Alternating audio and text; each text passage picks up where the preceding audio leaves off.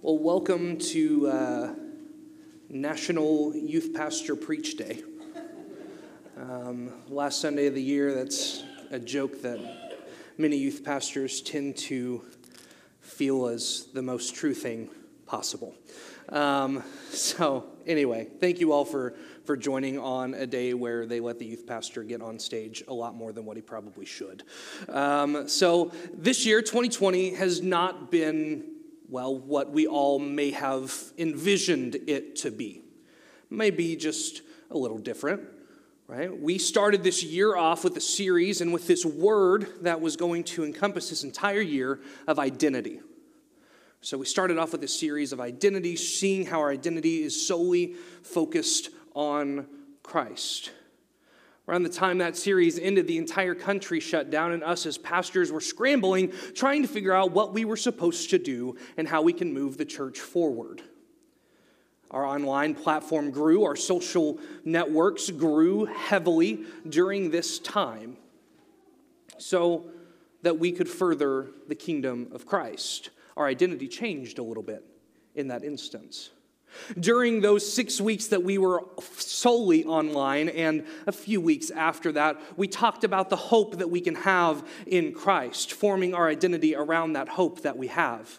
Then all summer long, we looked at the book of First John, seeing how you are either this or you are that. There is no in between. Where does your identity lie?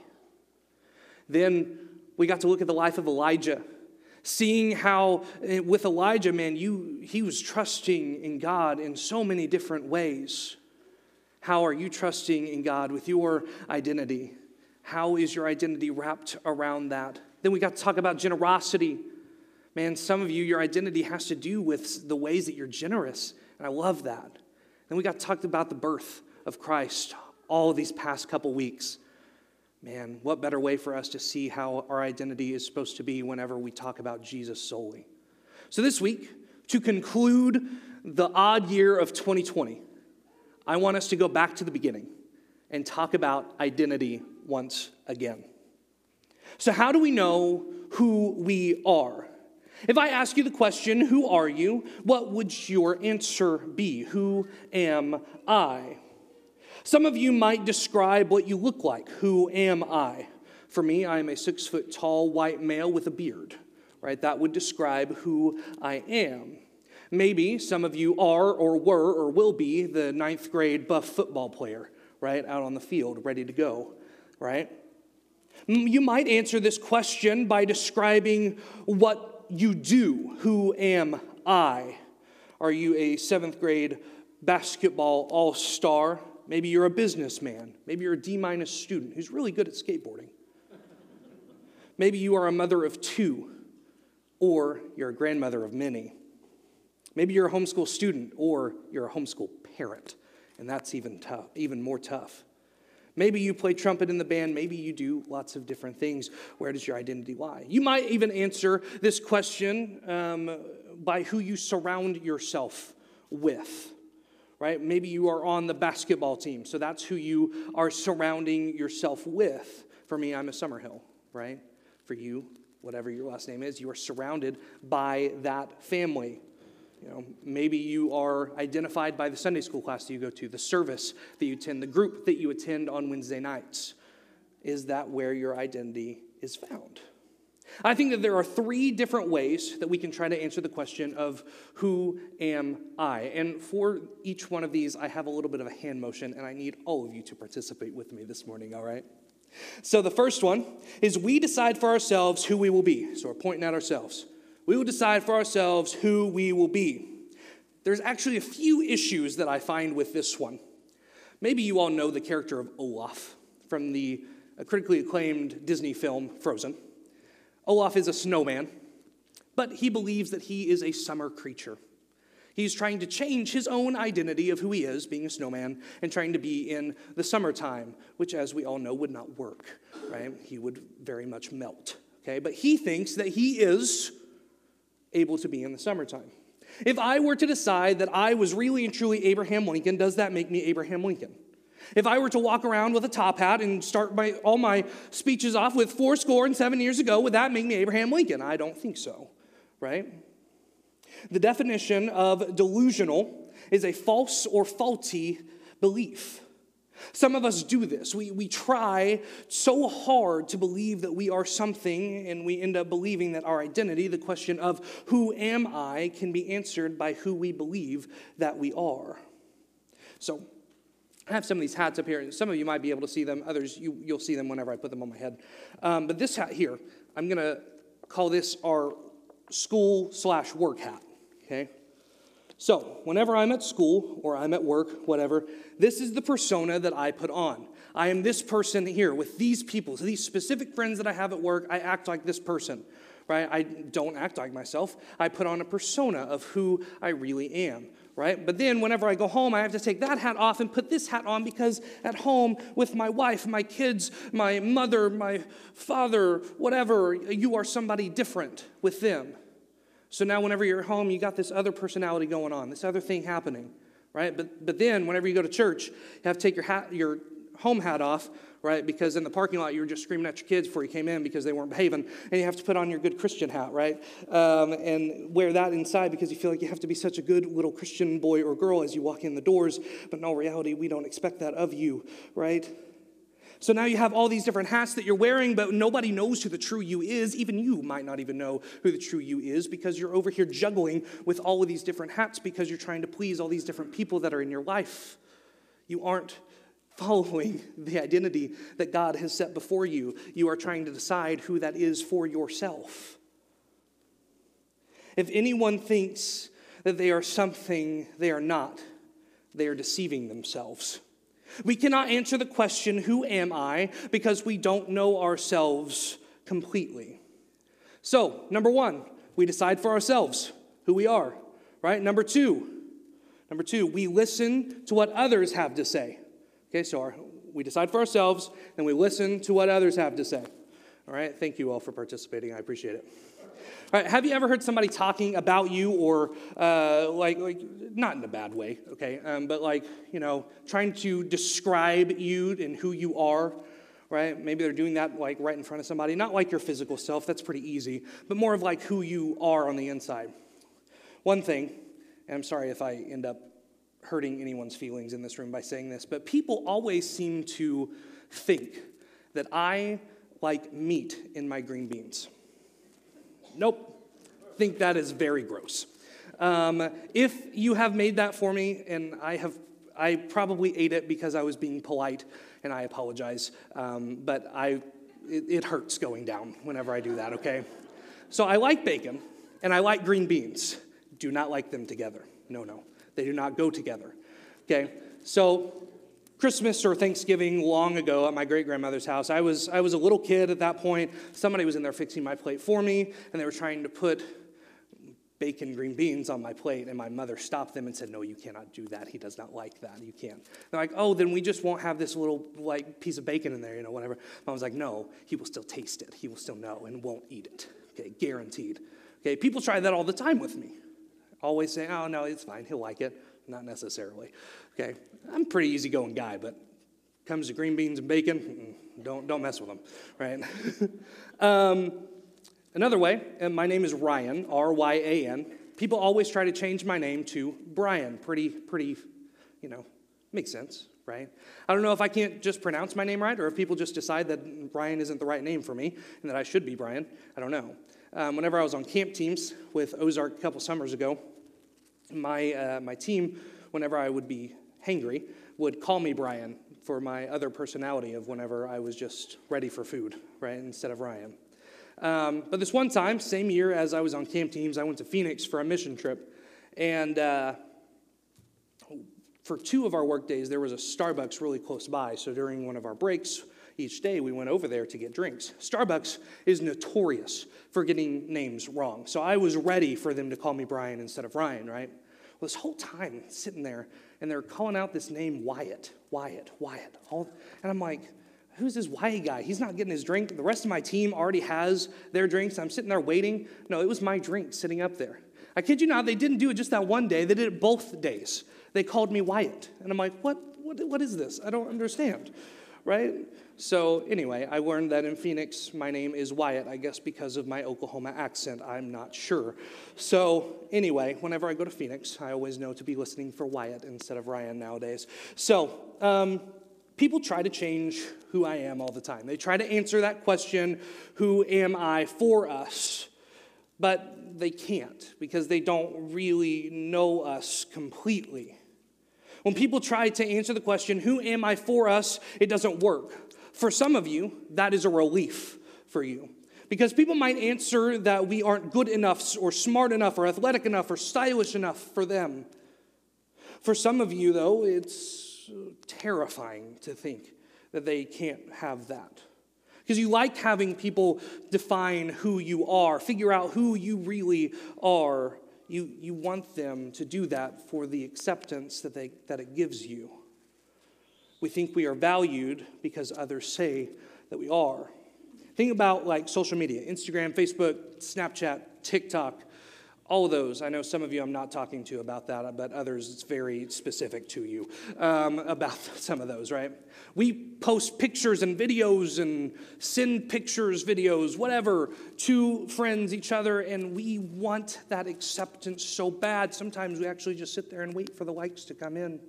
We want that so badly. You want to be accepted by them so badly, by the likes, comments, and sendbacks that they give you. But it doesn't work when other people try to define who we are, because they don't have the authority to say who we are. So if they don't, who does have this authority to define us? It's the third option of how we answer this question of who am I. So the first one is I decide for myself, right? Second one is let others say what, what they think of me. Number three is we listen to what God has to say for us, okay? So ourselves, others, God. Perfect. All right, here's a pretty awesome quote from Brennan Manning. Define yourself radically as one beloved by God. This is the true self. Every other identity is illusion. Jeremiah one five says this, I knew you before I formed you in your mother's womb. Before you were born, I set you apart and appointed you as my prophet to the nations. First Corinthians six nineteen through twenty, you do not belong to yourself, for God brought you with, or God bought you with a high price. Ephesians two ten, for you are God's masterpiece. He has created us anew in Christ Jesus so we can do the good things he planned for us long ago. So who does God say you are? You are his. Because we belong to God, he gets to define who we are. I'm going to say that again. Because we belong to God, he gets to define who we are. Not only did God create us, but he also died for us in our place to ransom us back from sin. We're very much so his. He created you. He knows you. He knows you completely. You are his handiwork, his masterpiece, his creation. You are his child. So who are you? You're his. I'm going to try something with you all real fast. Whenever I say, who are you? I want you to say, I am his. Okay, you ready? Ready? Who are you? I am his. Who are you? I am his. Who are you? I am his. Who are you? I am his. Very good. Yes, you are. All right. If you follow the uh, Osage Kids social media at all on Facebook or Instagram, from the first of December to the twenty-fifth, I was reading a uh, Advent storybook to them. Um, on there. Well, I get to actually continue that today with uh, one of my favorite, all-time favorite children's books called You Are Special by Max Lucado.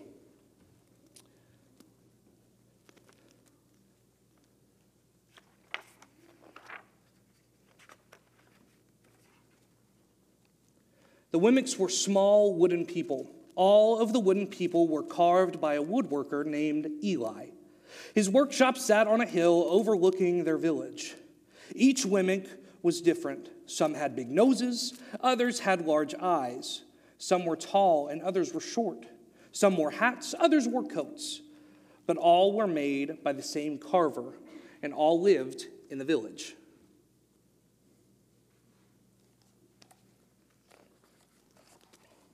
And all day, every day, the Wemmicks did the same thing. They gave each other stickers. Each Wemmick had a box of gold star stickers and a box of gray dot stickers.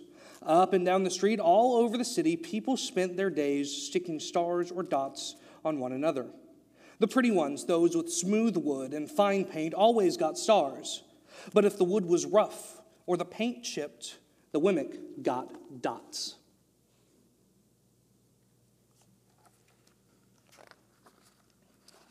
The talented ones got stars too. Some could lift big sticks high above their head or jump over tall boxes. Still others knew big words or could sing pretty songs. Everyone gave them stars. Some Wemmicks had stars all over them. Every time they got a star, it made them feel so good. It made them want to do things, do something else and get another star. Others, though, could do little, and they got dots. Punchinello was one of these. He tried to jump high like the others, but he always fell. And when he fell, the others would gather around and give him dots. Sometimes, when he fell, his wood got scratched, so the people would give him more dots. When, uh, then, when he would try to explain why he fell, he would say something silly, and the Wemmicks would give him more dots. After a while, he had so many dots that he didn't want to go outside. He was afraid he would do something dumb, so such as uh, forget his hat or step in the water. And then people would give him another dot. In fact, he had so many gray dots that some people would come up and give him one for no reason at all.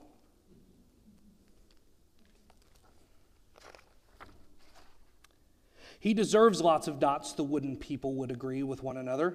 He's not a good wooden person. After a while, Punchinello believed them. I'm not a good Wemmick, he would say. The few times he went outside, he hung around other Wemmicks who had a lot of dots. He felt better around them.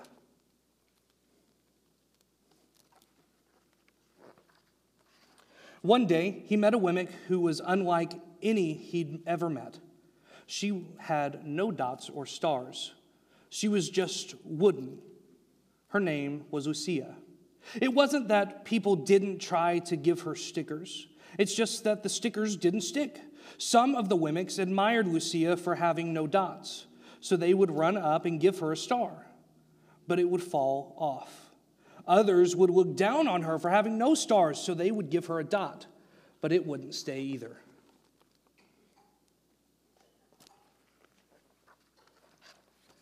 That's the way I want to be, thought Punchinello. I don't want anyone's marks. So he asked this stickerless Wemmick how she did it. It's easy, Lucia replied. Every day I go see Eli. Eli? Yes, Eli, the wood carver. I sit in his workshop with him. Why? Why don't you find out for yourself? Go up the hill. He's there. And with that, the Wemmick, ha- the Wemmick who had no stickers turned and skipped away.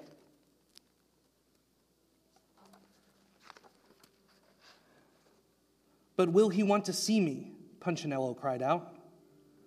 Lucia didn't hear, so Punchinello went home.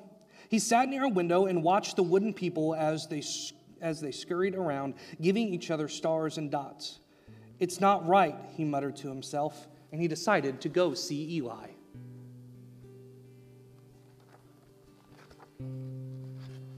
He walked up the narrow path to the top of the hill and stepped into the big shop. His wooden eyes widened at the size of everything. The stool was as tall as he was. He had to stretch on his tiptoes to see the top of the workbench. A hammer was as long as his arms. Punchinello swallowed hard. I'm not staying here, and he turned to leave. Then he heard his name, Punchinello. The voice was deep and strong. Punchinello stopped. Punchinello, how good to see you. Come and let me have a look at you. Punchinello turned slowly and looked at the large, bearded craftsman. You know my name? The little Wemmick asked.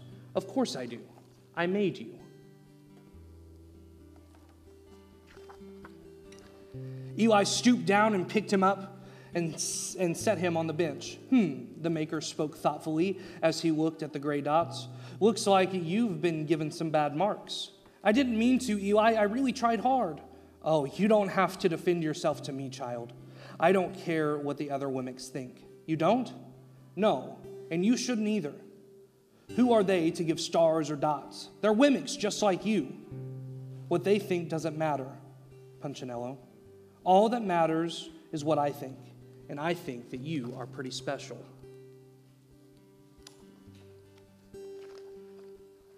Punchinello laughed. Me? Special? Why? I can't walk fast. I can't jump. My paint is peeling. Why do I matter to you? Eli looked at Punchinello, put his hands on those small wooden shoulders, and spoke very slowly. Because you're mine. That's why you matter to me. Punchinello had never had anyone look at him like this, much less his maker. He didn't know what to say.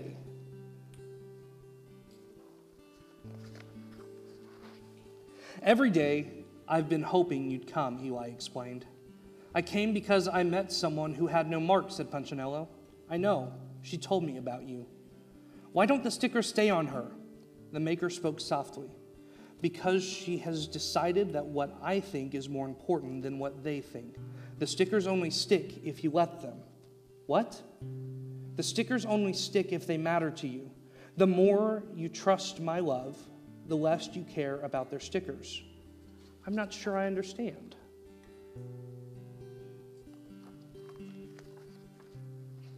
Eli smiled. You will, but it will take time. You've got a lot of marks.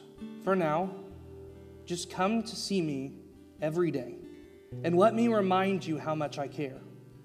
Eli lifted Punchinello off the bench and set him on the ground. Remember, Eli said as the Wemmick walked out the door, you are special because I made you, and I don't make mistakes. Punchinello didn't stop, but in his heart he thought, I think he really means it. And when he did, a dot fell to the ground. Because we belong to God, he gets to define who we are. Because we belong to God, our identity is found in him and in him alone.